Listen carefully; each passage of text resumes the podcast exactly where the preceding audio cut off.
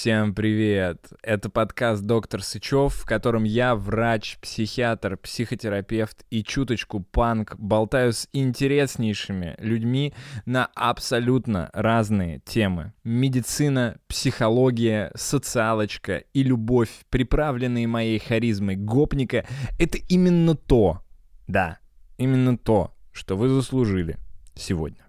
Сегодня у нас в гостях рентгенолог Ткаченко Вадим. Он попросил представить его так. Самый лучший альпинист среди рентгенологов и самый лучший рентгенолог среди альпинистов. Заслуженный полупроводник России и самый толстый альпинист Заполярья. А также фанат Паши Техника и группы Iron Maiden. Но перед тем, как начать, не забудьте подписаться на этот YouTube-канал. Очень многие из вас смотрят по каким-то неведомым для меня абсолютно причинам без подписки, и тем самым у нас снижается вероятность выхода нашего видео в топы Ютуба. Также обязательно поставьте лайк этому видосу и колокольчик в том случае, если вы хотите узнавать о выходе видео сразу после того, как они выходят. И я напоминаю, что вы, во-первых, можете задонатить нам денег через Donation Alert, там внизу по ссылочке, любую сумму, даже 100 рублей, это важно, потому что на эти деньги работает наша редакция. А монетизации YouTube сейчас просто нет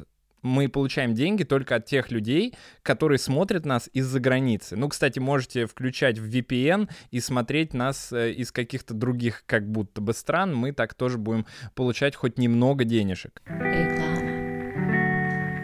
Также напоминаю, что у нас есть сервис психологов «Неформатная клиника». И если у вас сильная раздражительность, тревога, депрессивные или суицидальные мысли, вы можете обратиться к нашим психологам и психотерапевтам, и они вам обязательно помогут. У нас вы найдете и личных психотерапевтов, и семейных, и детских, все, что душеньки ваши угодно. Если вы вдруг вот прямо сейчас находитесь в поиске психолога, то проходите вниз по ссылочке и записывайтесь к нашим ребятам. Если вы думаете, что когда-нибудь вам может быть это полезно, или если вы хотите читать интереснейшие материалы от психологов э, нашей команды, а также переводные статьи из э, крутых американских и европейских журналов, то подписывайтесь на социальные сети неформальной клиники. Мы есть и ВКонтакте, и в Телеграме, и в Инстаграме, вот где угодно. Все ссылки оставляю внизу. И мы приступаем. Банки Холл. Привет, Вадик. Привет, Кирилл. Сколько ты не одевал уже халат? Не надевал? С лета 2000... с мая месяца 2020 -го. То есть почти два года уже. Ну, у меня, конечно, больше. Я, я эм, когда учился в институте, больше всего вообще из всего, что мне не нравилось, я ненавидел носить халат. Я не знаю, почему у меня такое было отторжение. Возможно, потому что я тогда работал в психиатрической больнице, и э, там халат когда ты его приносил, чистый халат, он э, буквально через несколько часов начинал так сильно вонять из-за того, что там, э, ну, все курили, во-первых, и вот эта похлебка еще воняла mm-hmm. постоянно, mm-hmm. что ты просто начинаешь испытывать какое-то эм, такое, знаешь, безосновательное вроде как, но абсолютно понятное чувство отвращения к именно этому предмету. Да, я понимаю. И, и, и в, друг, в других местах э, этот халат уже совершенно не хотелось одевать. Вот, поэтому с того времени я не ношу, где-то, наверное, с 2000 может быть, 15-16 года. Это я... уже серьезное заявление, да, да, серьезный абсолютно. стаж. Нет, я-то просто на удаленку перешел. Расскажи, чем занимается рентгенолог? Вот mm. много, много кто вообще ведь не понимает. Э, это врачи-невидимки практически. Ну да, да, потому что они сидят в отдельных комнатках, или как я сижу у себя дома, например. Ну, вот, чем они начинаются? Сотрудник, специально обученный средний медицинский персонал, рентген-лаборант, оператор и так далее. Он делает либо классический рентген, либо там э, КТ и МРТ, то есть выставляет срезы, позиционирует там пациента к исследованию подготавливает, укладывает, а доктор непосредственно на все изменения, которые он видит на наших картинках на экране, он их описывает. Угу. То есть тебе присылают просто снимок? Да, да, ну не совсем снимок, э, не совсем корректно, исследование. А исследование, архив, сейчас же все цифровое, есть единый формат еще с 90-х годов Соответственно, ну, пленка это вообще уже прошлый век. Я не знаю, зачем ее где-то еще печатают. Ну, единственное, если э, остался, сейчас их много на самом деле в России, классический вот пленочный рентгеновский аппарат. Вот, а так все в цифре. Аналоговый-то. Аналоговый, да. А это типа, ну, прикольно просто? Или это есть какой-то плюс от этого? А, ну, типа считается, что там максимальное разрешение, такое же, как там на пленочной фотографии. Но при этом этот архив, ну, ты его голубем можешь только отправить там. Как ты будешь консультироваться по исследованию, например. Или перефоткать. Или перефоткать, да. На самом деле лучше все работать с цифрой. Мгм. Потому что на цифре, во-первых, ты можешь ее передать, ты ее можешь закинуть в архив, ты можешь э, измерить размеры, которые тебя интересуют, там, добавить яркости, контрастности, покрутить картинку и так далее. То есть сейчас все в цифре, вся диагностика в цифре, и это, ну, это нормально. Дает тебе возможность не носить процесс, халат. Да, да. Тебе это нравится, мне кажется, да?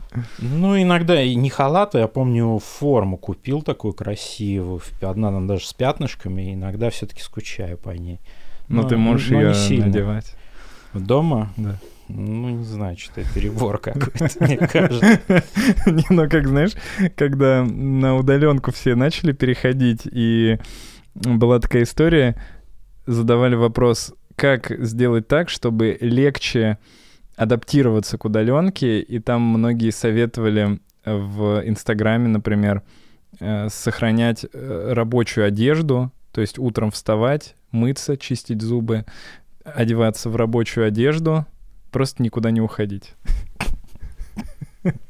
Ну, мне... Нет, это здравое как бы предложение, но мне кажется, это какой-то цирк просто. Я на работе. Я на работе, да. Как ты решил стать рентгенологом? Почему это же, ну, я просто тебе скажу, историю небольшую расскажу. Я в какой-то момент эм, решил стать врачом УЗИ. Врачом УЗИ сердца, причем я хотел стать.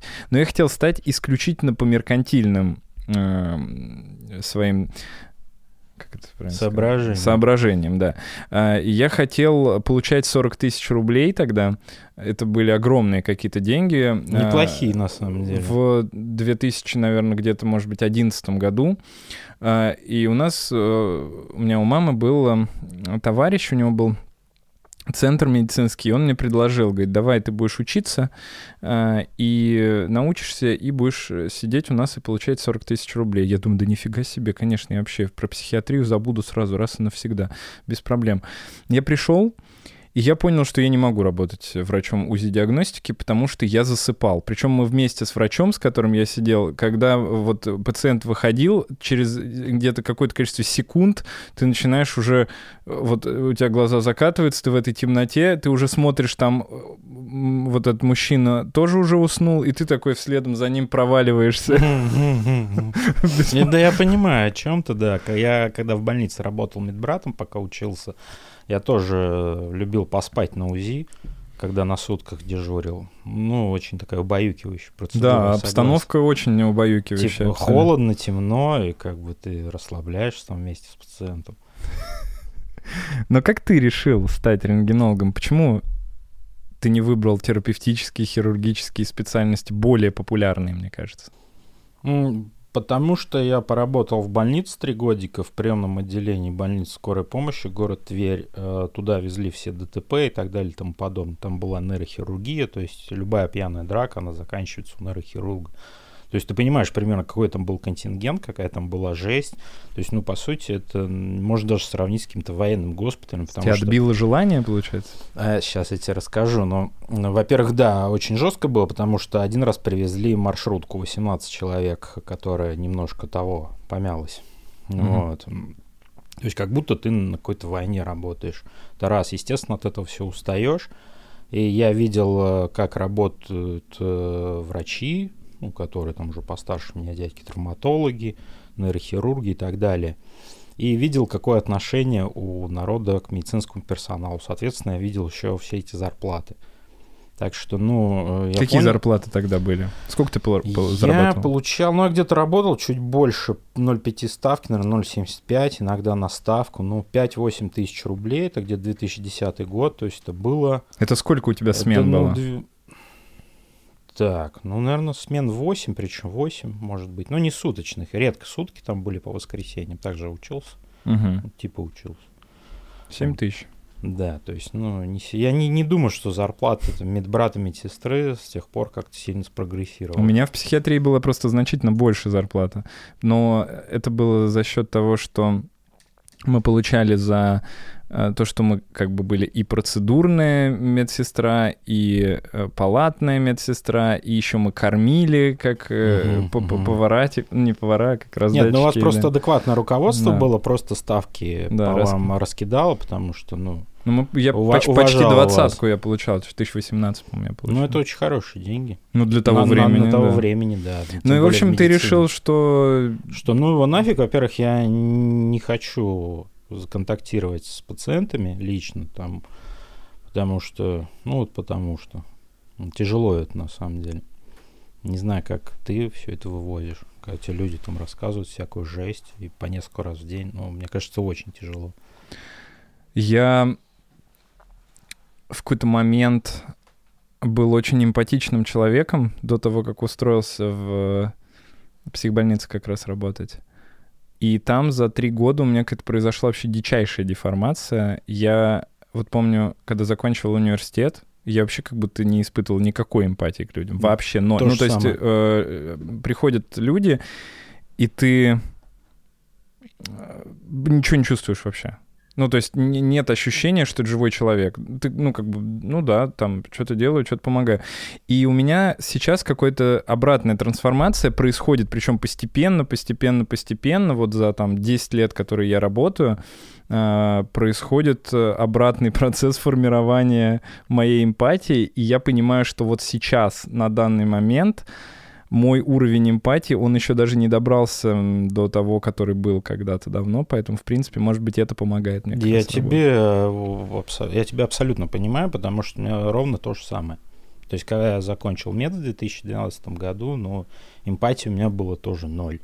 Вот сейчас она потихоньку восстанавливается, когда mm-hmm. уже перешел на удаленку, когда я ем конские дозы антидепрессантов, там занимаюсь психотерапией, больше отдыхаю, mm-hmm. сплю общаюсь с друзьями, и потихоньку я понимаю, что, блин, ну, ребята, так жить нельзя.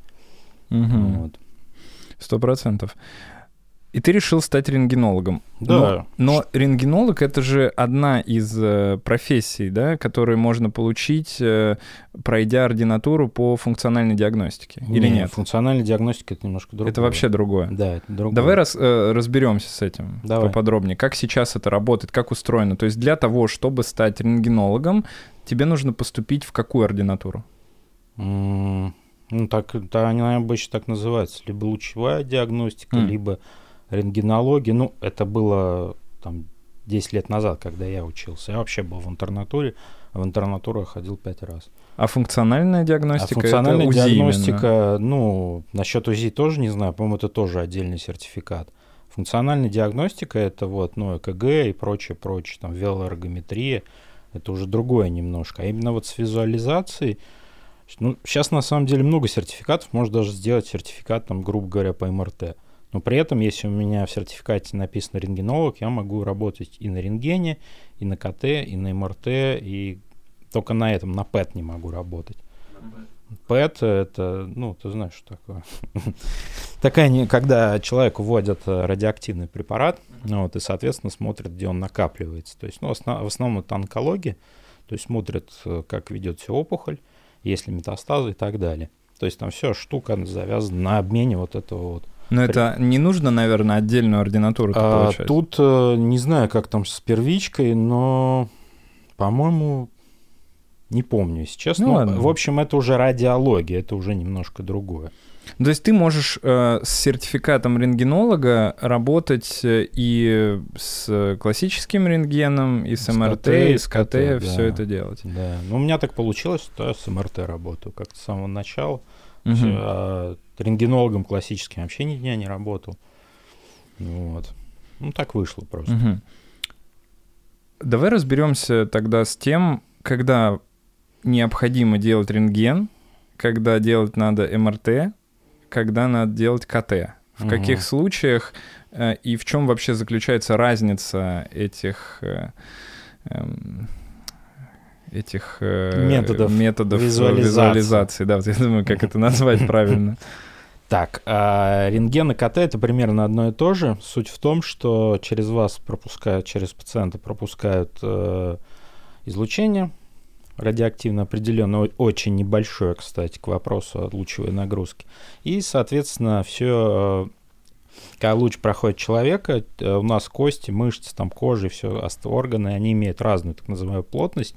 Соответственно, часть э, энергии вот этой радиоактивной они задерживают. Ну и, да, и дальше сзади пациента находится принимающий так называемый экран, либо это пленка, либо это какая-то цифра, уже цифровая штука электронная. Вот, и, соответственно, формируется изображение. Рентген — это просто когда, ну, прямо вот-вот светит в интересующую область. КТ... Ну, какие и... патологии основные мы можем увидеть на рентгене? Рентген, ну, можно использовать его для какой-то рутинной диспансерной диагностики, типа там флюорографии, хотя сейчас э, пересматривают, насколько я знаю, вопрос, э, очень ну, недостоверная штука, вот эта флюшка. Но не суть. Можно проходить какие-то плановые обследования, можно смотреть э, всякие там костные и прочие травмы. Ну, то есть, ну, кости на рентгене очень неплохо видно кости. То есть для травматолога рентген это, ну, прям перво-наперво все делается. Что еще? А, еще рентген, э, он, на рентгене можно смотреть там степени сколиоза, плоскостопия и так далее. То есть э, сколиоз определяется тогда, когда человек м, стоит. То есть если это уже на МРТ, где он лежит, то это уже недостоверно.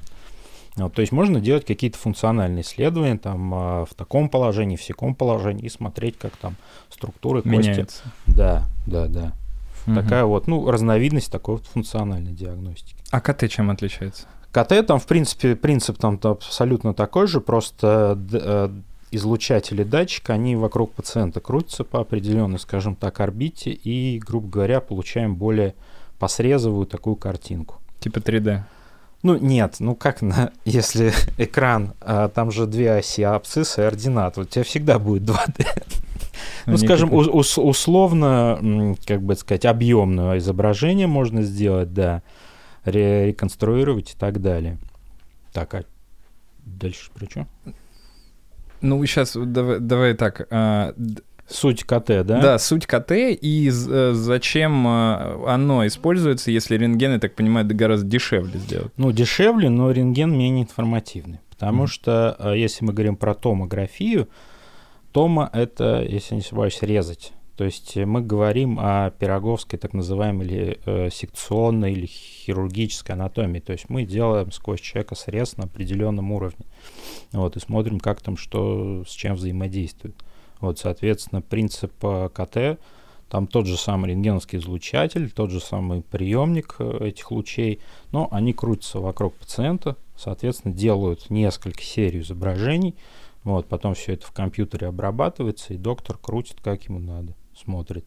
Угу. Вот, а магнитный резонанс это там другой, там абсолютно другая физика, связанная с э, сверхпроводимостью, протонами и так далее. Это очень долго и сложно. Я сам, если честно, ну, все пытаюсь десятый угу. год разобраться и что-то открывать, думаю, ну, что-то как-то вот. Но МРТ мы используем э, в каких случаях? Давай вот э, самый такой классический, Отличие, рентген, да? классический рентген, но он не очень часто используется именно когда мы говорим о каких-то патологиях серьезных, угу, да, угу. таких не именно обследований просто небольшом, каких-то серьезных, допустим, неврологических патологиях. А, вот в каком случае КТ, в каком случае МРТ? Хм, хороший вопрос. На самом деле так напрямую нельзя ответить, потому что каждый случай, грубо говоря, индивидуален. Вот, соответственно, иногда можно делать МРТ, на КТ, иногда можно вообще ничего не делать, иногда надо делать сразу несколько методов, потом все данные сопоставлять. А, ну, это какие-нибудь классические Классические, примеры, ну, да. если смотреть э, нервную ткань, часто вещество головного мозга, это однозначно золотой стандарт МРТ.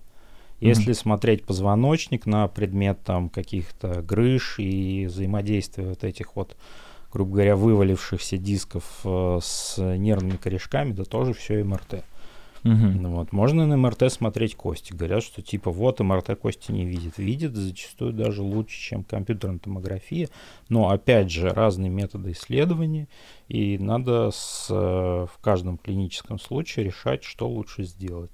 То есть это должен лечи, э, решить э, лечащий врач да, и да, уже направить да, абсолютно. Человека. И так можешь лечь и можешь связаться там с рентгенологом, обсудить какую-то, ну, что ему интересно. Вот. Ну, то есть это широкая практика.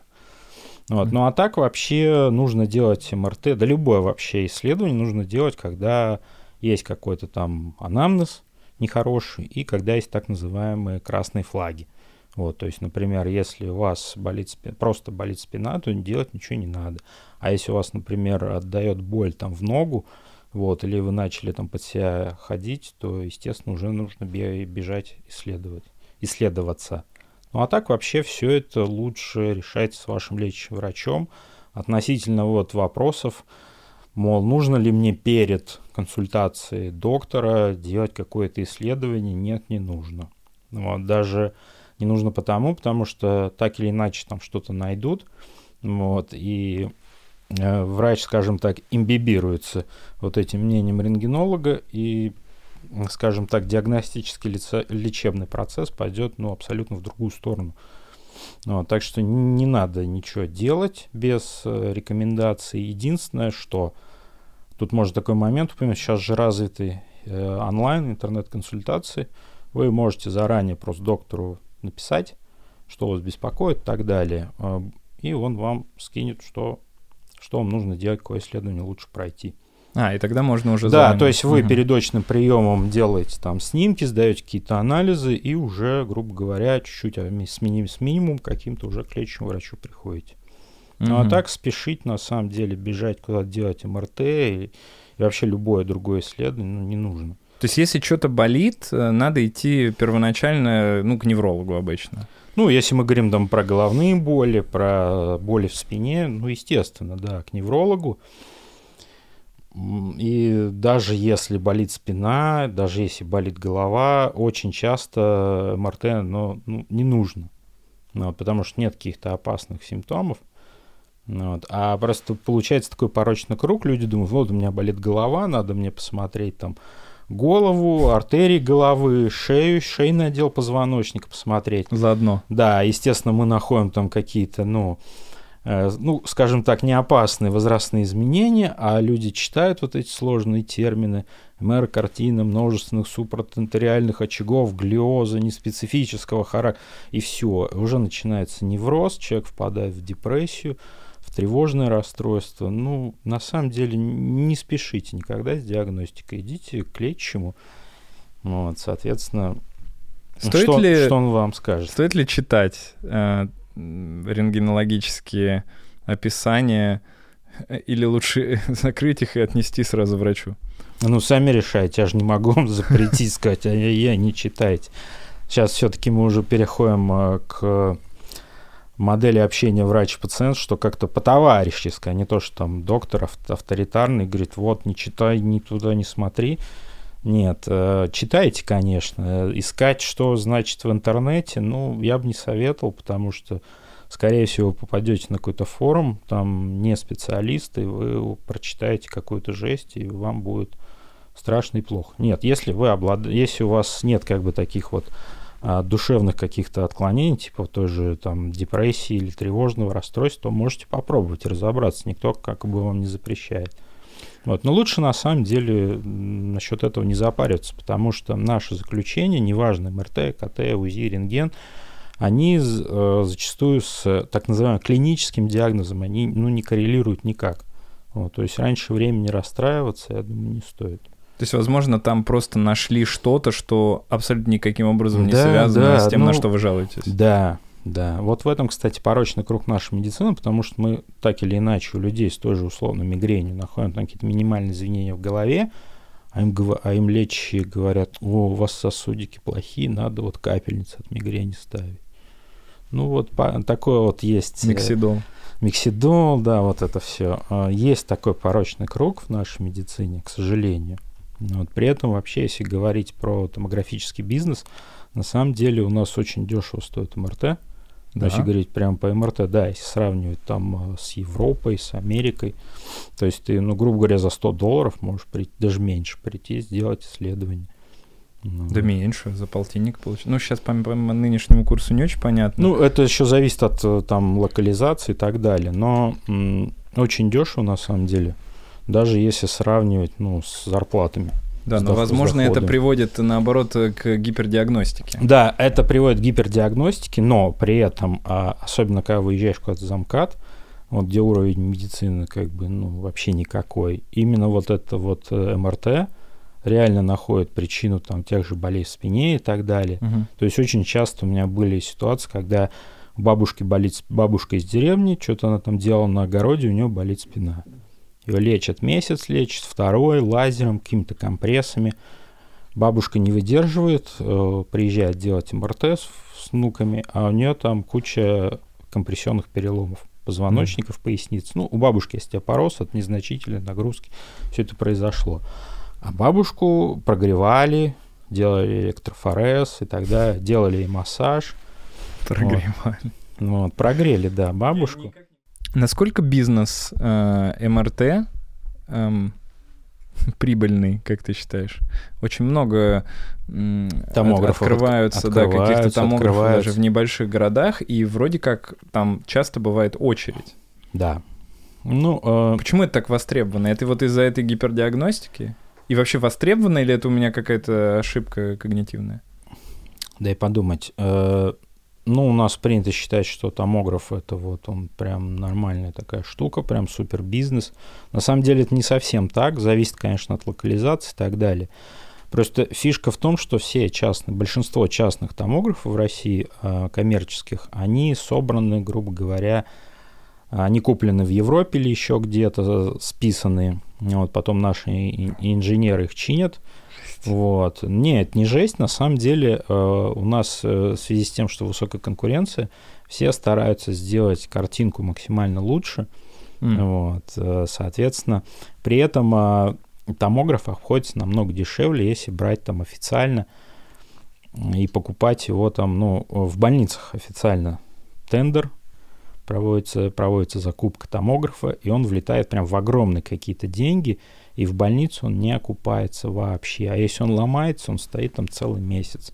А когда у тебя бизнес, то у тебя ничего не должно ломаться, у тебя должна быть картинка изображения лучше, чем у конкурентов, иначе к тебе не будут врачи направлять ну и так далее и тому подобное. Дешевле должно быть. И дешевле, да. И доходит до того, что, ну, где-то года с 14 в Москве, в Твери, да, собственно, по всей России, вот эти частные МРТшные центры монопрофильные, они заключают договор с системой обязательного медицинского образования, ой, образования, с УМС, короче. Угу. То есть, имея полис, тебе врач выписывает направление, и ты в очень короткий срок попадаешь в коммерческий центр на МРТ. Просто тебя платит государство, это дешевле во много раз и эффективнее, чем в больницу ставить свой томограф.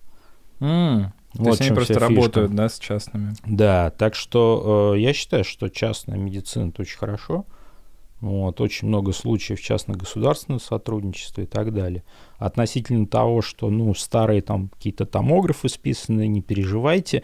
В большинстве случаев в связи с высокой конкуренцией картинки примерно плюс-минус все одинаковые. Мне присылают исследования периодически из Европы посмотреть, Португалии и так далее. Это смотрю и думаю, ну, ну вот как это так? Потому что если бы мой оператор бы сделал такого качества исследования, во-первых, я бы ну, настучал бы ему по шапке, вот, и это бы описывать ну, просто не стал. И при этом, а люди там МРТ ждут там какую-то там неделю. Вот, это две. я хотел спросить у тебя, почему мне э, ну, каждый, я не знаю, третий, наверное, э, пациент из э, Европы или США даже говорит о том, что получить услугу МРТ это, ну, полгода, типа. Ну да. Это с чем связано? Не хватает МРТ, это слишком дорого или что? Или... или э... Смотри, там же вот так называемая доказательная страховая медицина, да? Почему там используется доказательная медицина? Чтобы можно было четко более-менее все посчитать, как-то стандартизировать все эти процессы. И, соответственно, если у человека болит голова, доктор открывает э, гайд, там написано, что типа, ну, если это мигрень или головная боль напряжение, то МРТ делать, типа, ну, не надо. Mm. Вот, соответственно, он не направляет. То есть, ну, а за границей они как бы умеют считать деньги, ну, там, государственный, частный, неважно. Соответственно, они стараются эту услугу минимизировать. То есть, э, должны быть, во-первых, определенные основания, должна страховка все это покрывать, ну и так далее и тому подобное. Ну, а если вот э, ну, я имею в виду, почему они не открывают точно так же, как бизнес, этот МРТ? И... Вот насчет э, Европы, насчет бизнеса я сказать не могу. Просто, ну, я знаю ситуацию в, как, ну, как в СНГ. С бизнесом, я думаю, у них там какие-то, видимо, есть препоны, то, что надо там ставить, опять же, новый томограф и так далее. Честно, ну, насчет за границей, именно вот частная угу. диагностика, я не знаю, как это работает. Ну ладно. У меня еще один вопрос из, э, ну, касаемой вот этой темы гипердиагностики. Сейчас с ковидом очень многие стали делать э, себе КТ э, Легких, в случае, да. да, когда появляются какие-то признаки, ну, не знаю... Нехорошие. Нехорошие, да, о которых пишут в интернете особенно. Угу. Насколько это оправдано и делать сам ли ты это делать, делаешь? Да, в каких случаях делать, в каких случаях нет? Ну, это на самом деле довольно сложный вопрос, потому что все упирается в том, что медицина у нас в стране иногда... Не, есть, конечно, у нас положительные какие-то моменты, очень положительные, э, но э, медицина у нас, мягко особенно с замкадом, мягко говоря, медицина у нас не очень. Вот. И тот же терапевт э, участковый, у него нет времени там тебя выслушать, там, собрать анамнез и так далее и тому подобное, потому что 10, там сколько, 10-15 минут на пациента времени выделяется. Вот, соответственно, а вся вот эта самодиагностика, она иногда помогает как бы, ну, избежать какого-то серьезного для ущерба для здоровья, потому что человек понимает, что мне все плохо, плохо, плохо. Один врач говорит, все хорошо, другой говорит, все хорошо. Третий врач, его нет вообще, потому что врачей больше в городе нет. Вот, соответственно, пациент сам э, идет, делает, неважно, там КТ, МРТ, ему находят там то ли какую-то пневмонию жуткую, либо какой-нибудь там, не знаю, перелом и так далее и тому подобное. И уже вот с этим у людей появляется как бы основание там для госпитализации. Угу. То есть, например, люди с инсультом частенько приходят, э, с острым на МРТ. Ну, вот, потому, а невролог сказал, да не, у вас все хорошо. А они понимают, что что-то нехорошо. Они вечером делают МРТ, этим же вечером я смотрю, говорю, ну все, мы вызываем скорую, вы поедете в больницу, потому что у вас острый инсульт. Ну, то есть, понимаешь, ну, я не могу точно сказать, ну, давай 50 на 50. То uh-huh. есть, если вы понимаете, что вам как-то, ну, прям совсем плохо, и, и все, и как бы отчаялись уже получить какую-то там помощь и так далее, совет, то, ну, делайте, да. Делайте то, что считаете нужным, потому что, ну, я вам запретить не могу. Ситуации бывают разные. Вот. Ну, а если вы ипохондрик, то надо идти к Кириллу на консультацию и лечиться. Это другая уже история, да. Это если вы не один раз сделали это МРТ, а если вы каждый месяц делаете МРТ. У меня, ну. кстати, много таких пациентов, которые прям а, приходят. Ну, это же мой хлеб, Кирилл. Пусть идут. Я очень люблю таких пациентов на самом деле. МРТ всего. Да, да, да. МРТ всего. Вот надо голову посмотреть, надо сосуды. Ой, там у меня артерия извитая малости. Там очажок еще в лобной доле надо наблюдать. Слушай, по мракобесию в рентгенологии как вообще дела? Ну, как везде, как э, в любом направлении. Топ, топ-3 давай. Топ-3. Ну, гидроцефалия. Угу. То есть, если даже взять э, так называемые вентрикулокраниальные индексы, то есть мерить желудочковую систему мозга, то там у всех это гидроцефалия будет, понимаешь? Я говорю, ну, блин, а как оценивать? А мне начальник говорит, да на глаз, говорит. Не мери, не, не пиши индексы, ну, только если там человек военный или еще кто-то, там для комиссии и так далее. А так, говорит, ну, все это на глаз оценивается, и вот эту вот внутреннюю гидроцефалию, ну, грубо говоря, это водянка мозга, когда э, в мозгах э, больше, чем нужно, скапливается питающей жидкости, ликвора, спинномозговой А почему у всех-то? Ну, э, ну, потому что такие индексы почему-то так вот приняты, и если их мерить, то у всех, блин, гидроцефалия. Ну, вот. Ну, а на самом деле гидроцефалия – это жизнеугрожающее состояние. При гидроцефалии делают операцию, либо убирают блок ликворный, то, что мешает э, вытекать этой жидкости, либо ставят э, маленький катетер, проводник прямо в мозг.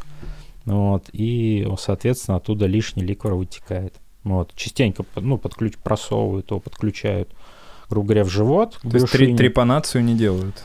Ну, там делают маленькие отверстия, залазят в желудочек аккуратненько под контролем, э, вставляют там маленькую трубочку, этот ликвор, ну, прям в ту же брюшину потихоньку так вот сливается. Вот, потому что, ну, это... ну, а как определить угра... тогда, если ты говоришь, что вот у всех можно поставить, но, с другой стороны, гидроцефалия угрожает жизни?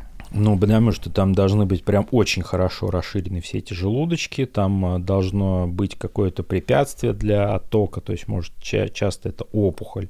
Ну, назов... то есть ты, э, когда это заключение пишешь, ты, в общем, для врача формируешь какое-то понимание конечно. того, нужно уже втыкать что-то в мозг ну, или нет? Ну, грубо говоря, да. В любом случае, э, очень много, вот за что я люблю нейрохирургов и травматологов, они наши заключения практически, ну, адекватные доктора, никогда их не читают. Вот э, я даже видел в Инстаграме одного травматолога, он говорит, вот вы сделали МРТ, пришли ко мне, вот заключение, вот диск, вот мы берем заключение, а в помойку его. Блин, думаю, какой же хороший док. Но не все такие, все начинают придираться, знаешь, э, то есть люди не рентгенологи, не диагносты, да и, грубо говоря, хреновые неврологи и так далее. Они говорят, вот вот запятую там поставили, вы непонятно написали, а вот у него там наружная гидроцефалия. Кстати, наружной гидроцефалии не бывает.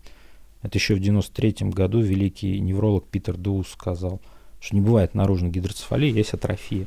Ну, у нас продолжают лепить наружную гидроцефалию, люди там наблюдаются, меряют все эти пространства между корой и черепом. Зачем? Ну, я не понимаю. Куча мракобесия, да, на самом деле. Так, ну, гидроцефалии разобрались. Давай еще что-нибудь такое из частого, чтобы люди перестали бояться. Ну, часто, я уже говорил, приходят пациенты с головной болью, с болью в спине. Естественно, мы так или иначе что-то там найдем, особенно если там человеку там 50-60 лет. Но зачастую все это, ну, не связано никак. Ну а вот эти сосуды, извитые сосуды, вот очень да часто. и ладно. А зачем это пишут тогда? Не знаю. Ты не пишешь? Ну, иногда. Ну, если там прям какая-то в теории э, извитой сосуд может как-то влиять на, скажем так, гемодинамику в теории. А на практике, по-моему, нет. Не бывает такого. Ну, я просто указываю. Мне ж надо, ну, человек деньги заплатил, же должен хоть что-то указать. Что-то, ну, они иногда приходят и говорят, или звонят и говорят, мы вам столько денег отвалили, док, 80 тысяч рублей. Вы нам написали, типа, ну вот, чуть-чуть. Я 80 тысяч рублей, это, это А, ну, типа, это знаешь, всего, это, ну или? да, это ш, там 12-16 часов длится исследование всю ночь. В вот. смысле, как это? А человек что делает в это время? Спит? Лежит. Стра- лежит. Страдает. 12 часов? Больше. Это в каких случаях надо? Ни в каких. Ну, это в случаях, если ты хочешь, ну, э, день, э, как бы потратить деньги, но потом их, ну, жгет ляжку. Ну, инвестиция такая. Это не инвестиции, это вообще как... Неважно, э, просто человек хочет потратить деньги, это его право, он может это хотеть. На самом деле я тоже поддерживаю, потому что, ну, налоги платятся, там, медицина развивается. Ну, и, а может быть, вдруг мы что-то найдем. Иногда тоже такое бывает, и действительно опасно, но редко, к, к счастью. Угу. Вот. Но у меня были такие пациенты, которые приходили, они лежали там всю ночь в томографе, их иногда отпускали там покушать в туалет, и все, ну, размяться, там, выкурить сигаретку, и все. Просто человек хочет потратить деньги, но при этом, э, типа, он сделает это и озабочится о своем здоровье. Ну, честно, так себе инвестиция. А так же, как и вот это так называемый онкопоиск, вот этот вот жуткий маркетинговый ход, когда человек, ну, человек лежит час в томографе, а делают э, срезы очень толстые такие, ну, чтобы все тело было видно, но обзорно. Ну, да, они потом приходят и говорят, а что, у меня рака нет? Я говорю, а я-то откуда знаю?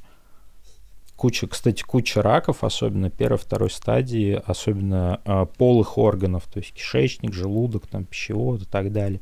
На МРТ не видно. Ну, то есть, понимаешь, человек пошел, думает, о, МРТ всего организма. 18... Но мне кажется, такие люди, они же уже, скорее всего, и колоноскопию сделали, и ФГС. А и... как знать это? А колоноскопия с ФГС неприятно. Тут полежал в томографе.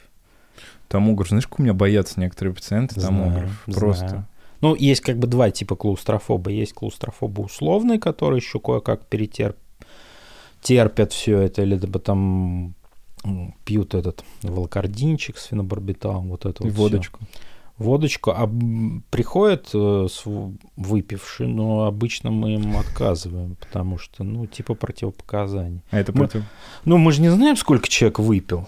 Угу. Вот, а, соответственно, может он чудить начнет в томографе. Или блеванет там. Или, да, и захлебнется. Это будет очень маленькая реклама, и вы просто не успеете ее переключить. Мы с командой пишем книги, и одна из этих книг — «Руководство по выживанию с тревогой». Там есть все, что вы хотели знать о фобиях, панических атаках, навязчивых мыслях и хронической тревоге. Какие бывают тревожные расстройства, как они проявляются и как с ними работать. Вот так выглядит цена этой книги. Если она вас устраивает, переходите по ссылке и покупайте. Все, продолжаем. Банки Холл. Какие есть противопоказания у МРТ? Ну, например... Они одинаковые у МРТ и КТ? Нет. Давай у, тогда у МРТ, у МРТ больше противопоказаний. А про, противопоказания к МРТ основное это а, когда в организме стоят какие-то ну, электрические штуки, типа там а, кардиостимулятора, ну, то есть что, что с батарейкой. Там какие-то, может, импланты еще так далее, помпы инсулиновые. Вот, они, ну, они начнут нагреваться, перестанут работать просто в магнитном поле, и это закончится летальным исходом. Угу. Относительно э, мет, другого металла в организме, например, там пластин каких-то и так далее, с титановыми точно можно делать. Да и а вот с сережкой можно делать? Сережкой, ну, тебя скорее заставят снять, потому что, ну, ты же не, не... Ну, во-первых, она будет артефакты сдавать, то есть помехи на, в, на МРТ, да и на КТ тоже, но небольшие не суть. А, во-вторых, мы не можем, не уверены, что это там, грубо говоря, цветной металл. Может, он стальной начнет греться, и все, у нас следа не получится. Угу. Вот. То есть, ну, если и какие-то... Короче, если внутри вас что-то зашито, то, скорее всего, вас не пустят да. на МРТ. Не, не, нет, почему? Пустят? Пустят. А, например, и всякие там стенты и прочее, то, что в сосудах стоит, с этим можно МРТ делать там какие-то пластины, титановые, искусственные суставы, это тоже не является противопоказанием. С этим тоже можно делать. Единственное, делать нельзя... Клапаны, наверное, да, делают? Клапаны, не, мы не брали клапаны, мы у производителей клапанов так и не добились э, ответа, можно или нет. Вообще, по-хорошему, адекватные травматологи и прочие дают сертификат на медицинское изделие. Ну вот хорошо, если это какое-то иностранное изделие, потому что к ним заходишь на сайт, там все написано. Можно, нельзя, все противопоказания. Он, до нас, к сожалению, ну, не добралось.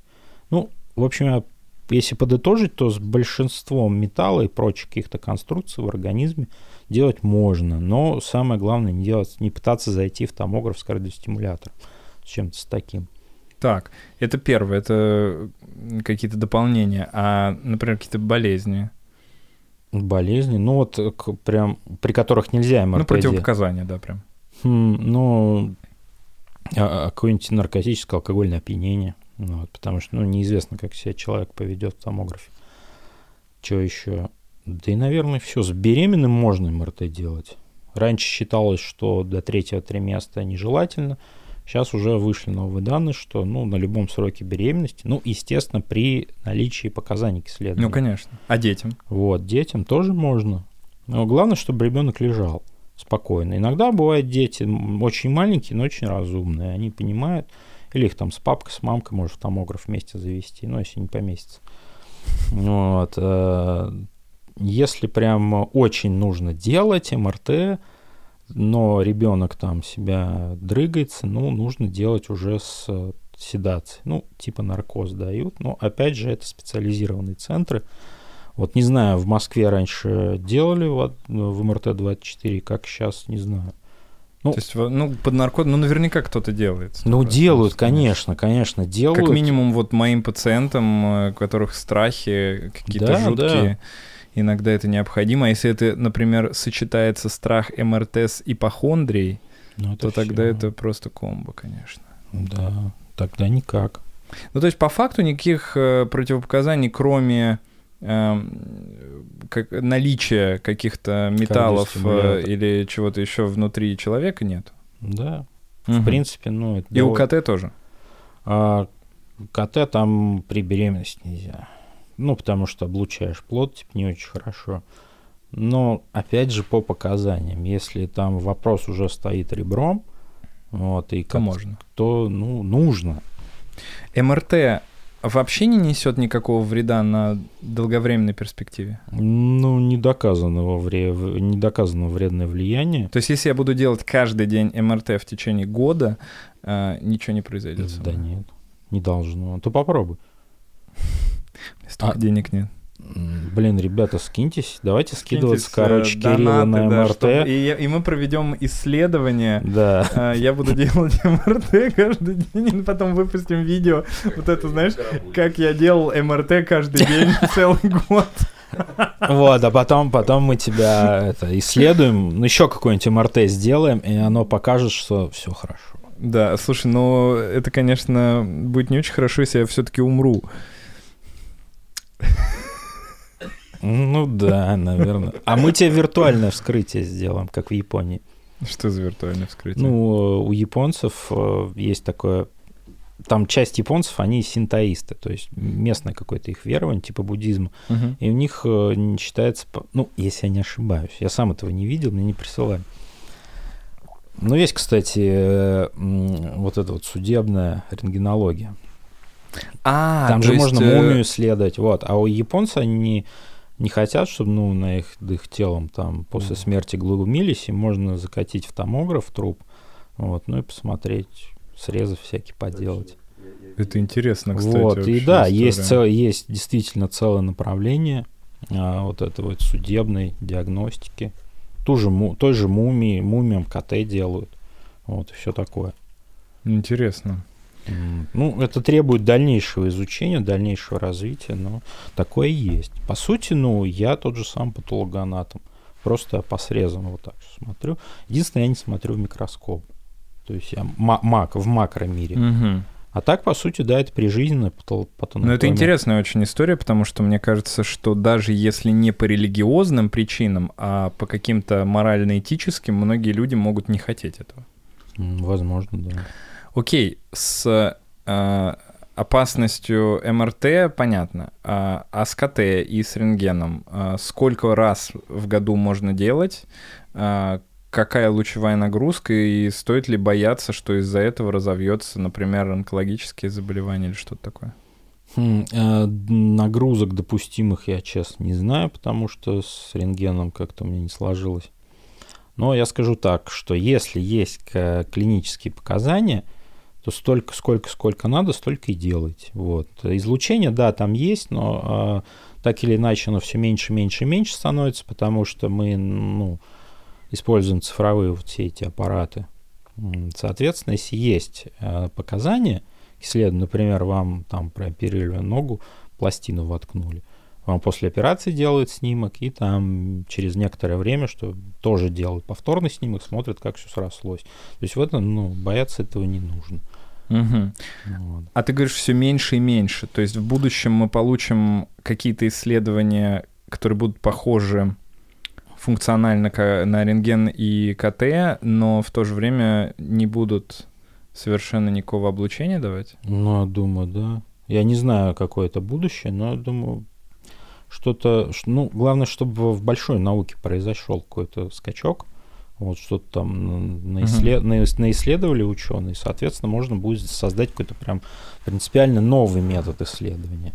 Ну а если вообще говорить про футуризм и рентгенологию, есть ли сейчас что-то, что появляется и завладело твоим сознанием, и ты думаешь, вау, классно, если М. это внедрят? Хм. Я помню, был, э, учился у General Electric. Они сделали специальный ну, последователь для томографа. Пациент там лежит 5 минут, при этом э, абсолютно без шума. МРТ это очень шумная тема, потому что там двигаются так называемые радиочастотные катушки в этом сверхпроводящем контуре с жидким гелием, там почти там абсолютно нуль внутри температура. Вот, не суть. Ну, обычный МРТ, оно гремит. А General Electric, причем достаточно давно, по-моему, еще в 15-16 году мне рассказывали, мы, говорит, сделали э, бесшумную просто последовательность ска- сканировать. Человек лежит там 5 минут, ну вот, а томограф просто, ну, слышно, как помпа качает гель. Такой чпок, чпок, чпок, и все. Все, пациент полежал, пациент ушел, а потом ты просто мышкой водишь колесиком, и какая тебе, и а, можешь рассматривать эту голову там условно в разных, скажем. Ну, это интересно, но то есть э, какое-то... Ну, э, пока принципиально нового но ничего да, нет. Я думал, знаешь, о чем? О какой-то персонализации, когда, грубо говоря, мы сможем делать себе какие-то снимки там с помощью айфона, например. Ну, я думаю, да. Смотри, ну и можно же внедрить тот же самый чип, он тебе будет там сахар в крови показывать. По- ну, по-моему, это уже реальность. Может, Мгм. не в России, но... Не, мне кажется, что такое уже есть. Ну, что слушай, мы, можно, ко- да, мы, мы же котам чипы воткнули, и просто, ну, под- подносишь к нему, к, шку- к шкирке сканер, он пищит. Вот, там, там номерок какой-то высвечивается. То есть, ну, будущее уже наступило. Ну, вот, относительно интерпретации, там, помню, был вопрос относительно нейросети. А В Москве существует, ну, сейчас не знаю, до пандемии существовала программа низкодозного компьютерного сканирования. То есть по определенным э, критериям отбираются москвичи, которые имеют риск рака легких, там курящие и так далее. Они идут, э, делают, э, ну, грубо говоря, обзорную такую компьютерную томографию, а все картинки интерпре- интерпретируют сперва нейросеть вот, на предмет там очагов. Если какие-то есть подозрительные очаги, нейросе- нейросеть э, отправляет снимок врачу на пересмотр. То есть довольно большая база у них была накоплена. То есть, э, Мгм. то есть по сути, уже будущее наступило, да. Так, ну давай на, на эту тему тогда тоже поговорим, потому что это важно. Насколько ты можешь лишиться работы за счет того, что все будет делать искусственный интеллект? Ну, то есть можно себе представить, что э, то, что ты видишь глазами, эм, и то, что видят глазами твои коллеги, можно как-то систематизировать и внедрить в программу. Ну, можно, да. Мы, кстати, тоже какую-то нейросеть э, э, изучали, ну, обучали. То есть нам присылали там 200, что ли, исследований головных, головных мозгов человека. Мгм. Я там, соответственно, циферки ставил. Типа, есть опухоль, нет опухоли, есть опухоль, нет опухоли. Ну Вот.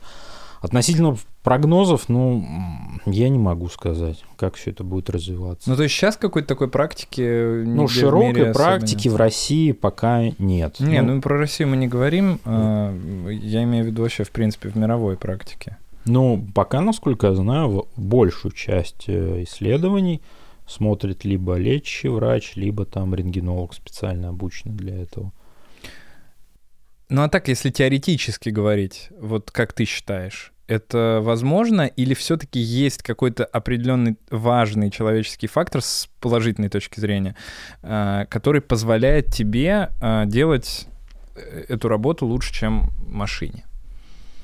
Это очень сложный вопрос, Кирилл, но я не могу однозначно на него ответить.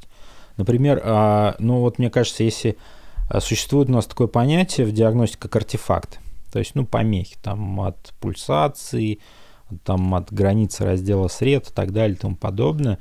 А, Мне вот интересно, как вот э, обучить нейросеть этому. Ну, мне кажется, она рано или поздно тоже обучится.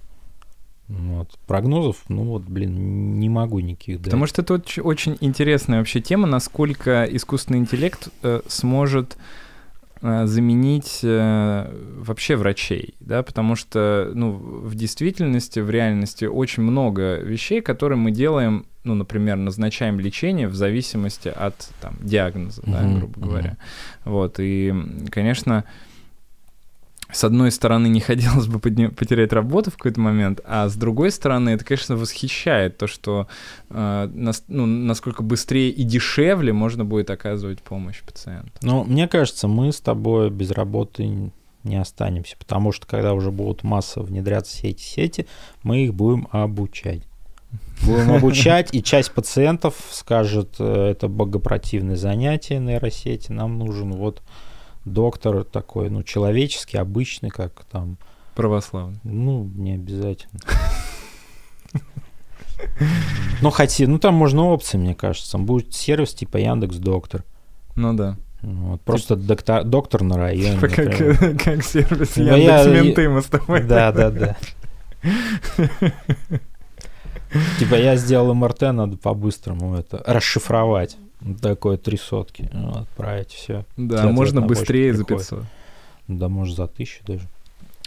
Сколько зарабатывают рентгенологи? Ну, по-разному, в зависимости Но от ты того- работал и в Твери, и в Москве. В Москве, да.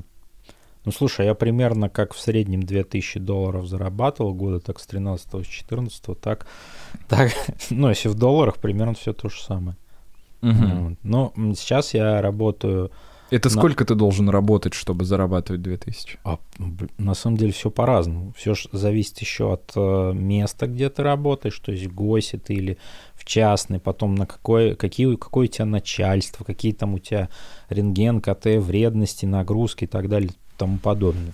Ну вот давай а, возьмем ситуацию сейчас государственной клиники сначала. Сколько примерно? У тебя же есть наверняка коллеги, с которыми ты общаешься. Ну, я знаю то, что коллеги, которые работают в ГОСе, а, кто работал э, в, кови, в, ковид, в ковидариях, но многие уже купили квартиру в Москве. Ну, Мгм. не прям в центре, но как-то... Ну, Сейчас там- студенты заинтересуются, я думаю. Может быть, но как бы это ж не всегда все это будет такие высокие зарплаты продолжаться. Относительно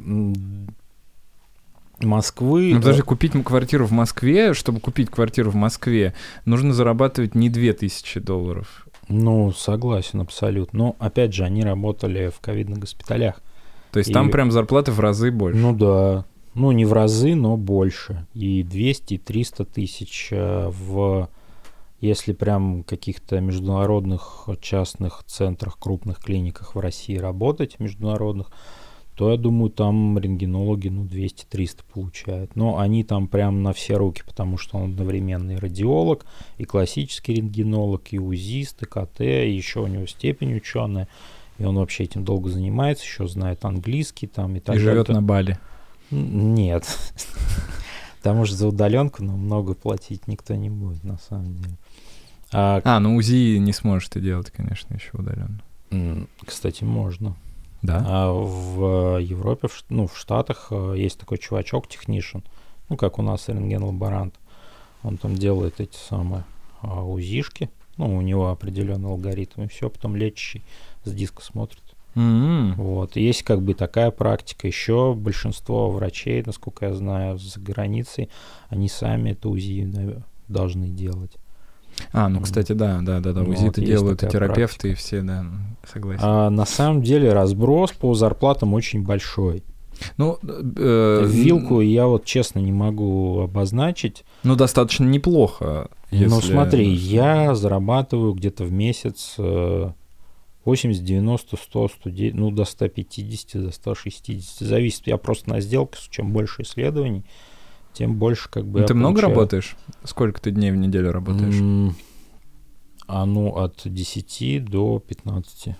Обычно, ну, что-то среднее, 10, 12. В месяц. Да, ну, там не дни, там у нас считается смена, то есть там с 8 утра до 8 вечера. А, ну двен- по 12 часов. Не, ну это прилично, это много. Ну да, да, потому что если вы хотите, ребята, стать диагностом, там, рентгенологом и так далее, вы будете работать, неважно, в ГОСе или частной конторе, вы наверняка будете работать на очень большом потоке, вы будете уставать, у вас будет депрессия от вот этих серых картинок. Вот, поэтому те, кто стал на эту стезю, ну, не стремитесь работать, там, нахватать работу со всех мест. Вот, Мгм. потому что, ну, очень быстро выгораешь, вот, э, начинаешь там с ума сходить, потом смотришь в экран и не понимаешь вообще, что от тебя хотят. Ну, то есть, ну, надо как бы до, э, работайте дозированно. Дозированно следите за своим, ну, ментальным состоянием. Отслеживайте всякие депрессии и так далее, потому что, ну, депрессия и диагностика это малосовместимые вещи, потому что очень сильно падает а, как- Внимание. ну да, внимание, когнитивные функции. Приходится себя вот пялиться в монитор, что-то себя заставлять делать. Мгм. Ну, вот, непросто. У меня есть вопрос по поводу ошибок. А, и вопрос, я не знаю, ну, он первый приходящий в голову. А, как, как это отслеживается? А, в каких э, случаях сложно действительно описать снимок и можно сделать ошибки? И есть ли какие-то структуры, которые изучают, да, изучают, сколько рентгенолог сделал ошибок, и если он делает слишком много ошибок, что, что дальше происходит? На самом деле, ну, ошибок мы совершаем много, пропускаем патологии и так далее, там как-то не так интерпретируем.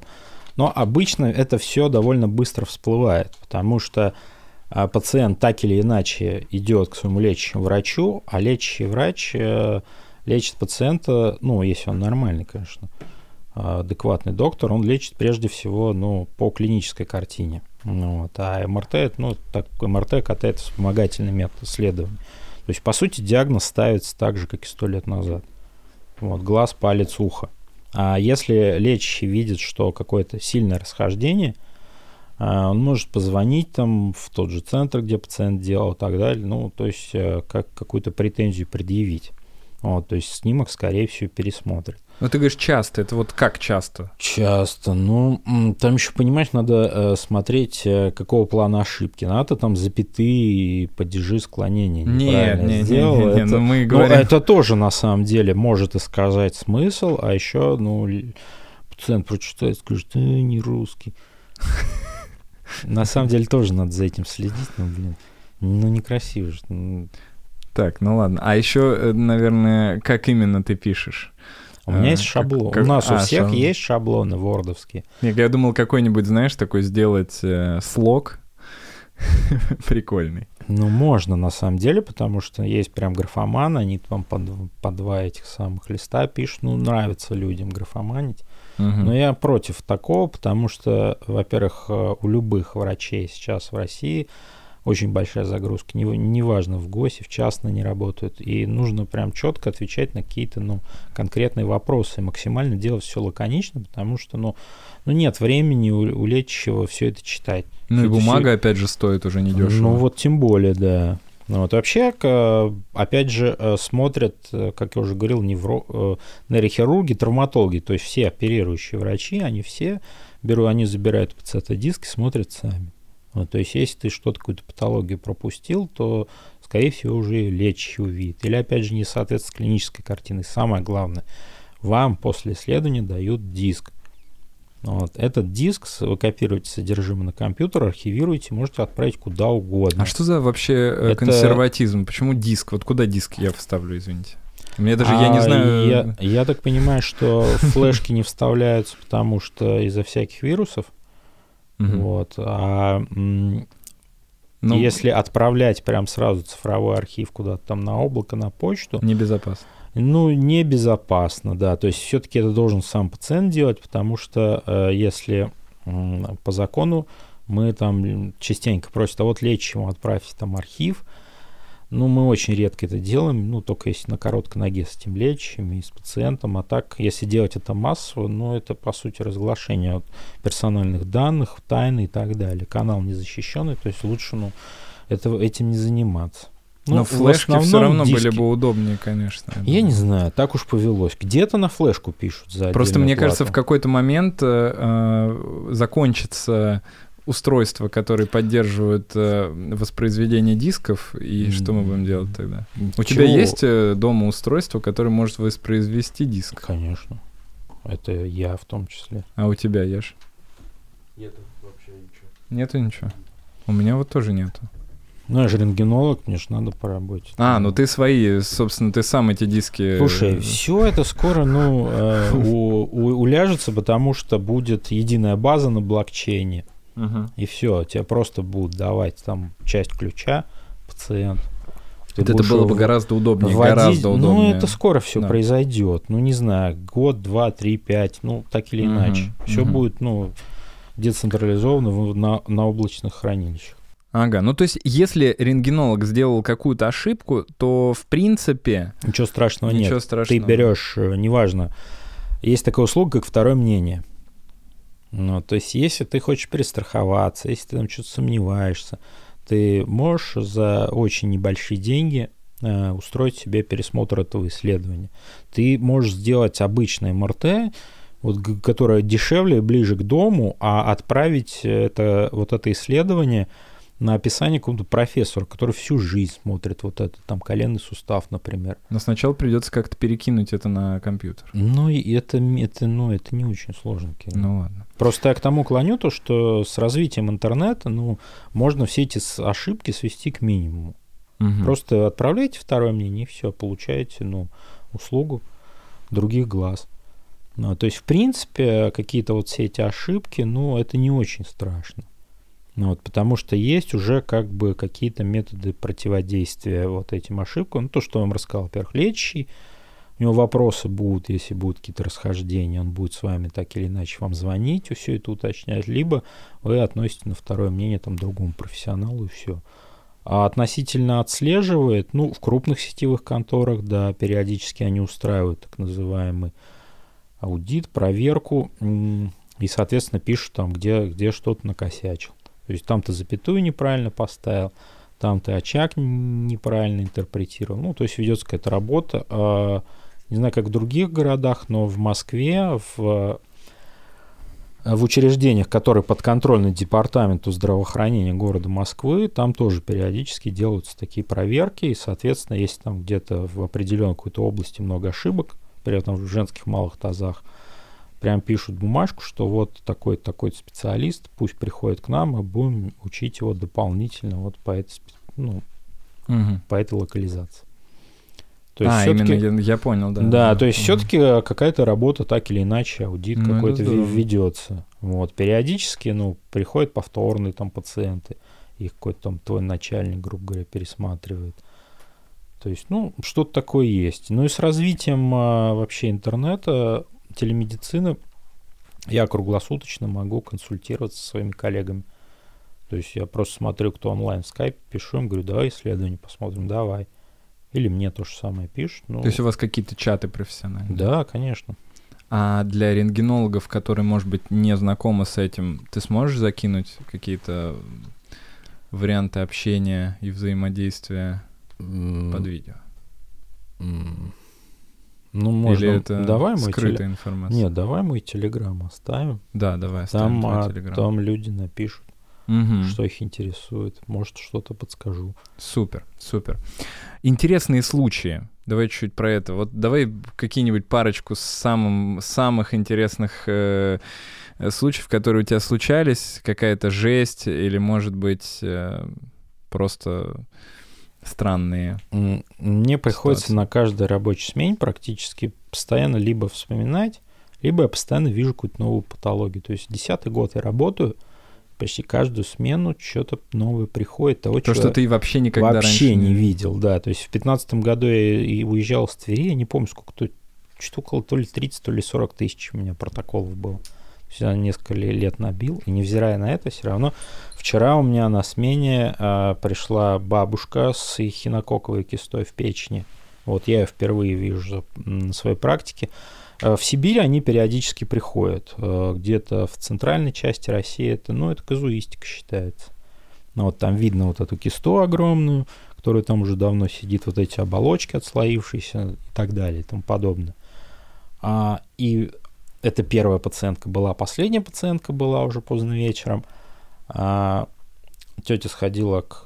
Жень, простите, женщина пожилая сходила к мануальщику, тот ей что-то ноги покрутил, сломала и малоберцовую кость. Блять, Ну вот я тоже вот это Какая- открываю, и я вот... какая жесть. я думаю, так, а потом я вижу перелом. О, кошмар какой. Говорит, что-то опухла нога, что-то как-то... Я говорю, ну, приплыли, говорю. Ну, на самом деле там благоприятный прогноз. Во-первых, э, ну, малоберцовая кость, она малофункциональная, по сути. Вот. э, Единственное, что это может быть проявлением остеопороза. То есть несообразно нагрузки, частенько такое, особенно у женщин, у пожилых, бывает. То есть бывает, кстати, у молодых парней девушек, у них нет никакого остеопороза, просто так вот нагрузка неправильно распределилась. Бывают, ну, не осложненные, простые такие э, компрессионные переломы позвоночника. То есть достаточно даже бывает там 10 килограмм чемодан поднять, но неправильно это сделать.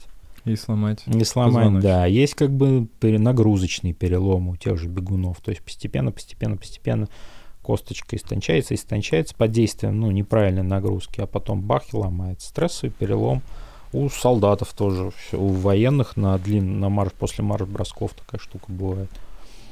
Вот, на самом деле, ну, это магнитно-резонансная диагностика, да и в принципе лю- КТ, томография, это, ну, постоянно будешь видеть что-то новое. Какие-то там варианты строений, какие-то, ну, дикие патологии. Мгм. А давай последний вопрос для студентов. Сделаем его. Что читать? Что читать, что смотреть? Учебник английского языка. Ну, серьезно, да, потому, что, ну, существует такая, такой поисковик Google, ну вот, и ты там латиницей вбиваешь интересующие тебя патологию, и он тебе в картинку сразу показывает, и ты, с- ты с- на одном экране Google, а в другом исследовании. Ты их так сравниваешь, ага, переходишь по ссылке, читаешь, э, есть такой отличный сайт, радиопедия, ну, ну, мне кажется, Библия вообще диагноста любого. А там, там кратенько написано, что это такое, как э, с этим быть, и представлены какие-то случаи. Ну, это Ну, англоязычное тоже. да? Англоязычно, ну, там всем все понятно, если ты латынь хотя бы чуть-чуть знаешь. То есть, ну, Мгм. это несложно. А, ну, у меня еще настольная книжка, это секционная анатомия. То есть три тома э, МРТшной, КТшной, вот этой анатомии нормальной. Вот, с, э, я- вот этим я постоянно пользуюсь. Какие-то книжки, тем более русскоязычные, я посоветовать не могу. Ну, зачем вот, вот там очень много написано ненужной информации, много воды. Вот, поэтому, ну, при этом, ну, большин- большинство исследований рутинные, ну, вот, соответственно, ну, нужно что-то как, как, как-то быстро эту информацию тезисно получить. Ну, не обязательно углубляться в весь патогенез. А еще спросят наверняка про ординатуру. Э, Где лучше получать ординатуру? Есть ли вот прям какие-то кафедры в каких-то городах, которые ты можешь сказать, что вот, да, там круче? А, я так скажу. У меня самая была крутая интернатура. Та еще интернатура была по рентгену. Я уже тогда... В Твери? Да, в Твери. Я уже тогда работал э, в МРТ Эксперт в частной организации, сетевая клиника. Я уже был... То есть я, придя к, э, ну, в 1 сентября на учебу, я уже умел делать, э, ну, МРТшные вот эти снимки. То есть я был уже оператором томографа и так далее. Вот. А я, я профессору говорю, слушайте, говорю, профессор, такая ситуация, говорю, я к вам не буду в интернатуру ходить, потому что мне, ну, это не надо. Он говорит, конечно, не надо сюда ходить. Говорит, и так все лучше нас знаешь, приходи лучше нам про МРТ рассказывай. Потому что там уже классические такие вот, последние из магикан, классические рентгенологи. А, соответственно, я, в, в- пока шла интернатура, была внутренняя учеба по МРТ от, э, от компании, в которой я работал. Соответственно, нужно идти на ту кафедру, э, которая, которая разреш- разрешит вам э, ходить на нормальную учебу. Вот. Не, на, сам- на самом деле э, сма- э, смотрите по обстоятельствам. Самое главное, мне кажется, это практика. И на рен- Я не знаю, зачем я 7 лет учился на рентгенолога. Мне кажется, там 3-4 курса достаточно, и потом пару лет, чтобы ты с наставником в разных этих самых поработал, и все. Вот, так что э, непло- относительно неплохая учеба в, ну, скажем так, частная, это в, в сетевых компаниях. Вот, относительно какой-то кафедры я в России сказать не могу, потому что практически с ними не взаимодействовал. Есть телеграм-каналы, есть инстаграмы, ютубы и так далее многих крутых диагностов. Смотрите, впитывайте, что они там выкладывают. И, соответственно, многие из них делают очень крутые курсы по обучению. Я считаю, что это, ну, вот самая такая вот, самая, самая мякотка. Ты курсы не планируешь делать? Нет. А Зачем? Деньги. Да нет, тяжело, это ж надо работать много. Я не люблю работать. Я лентяй. Ладно.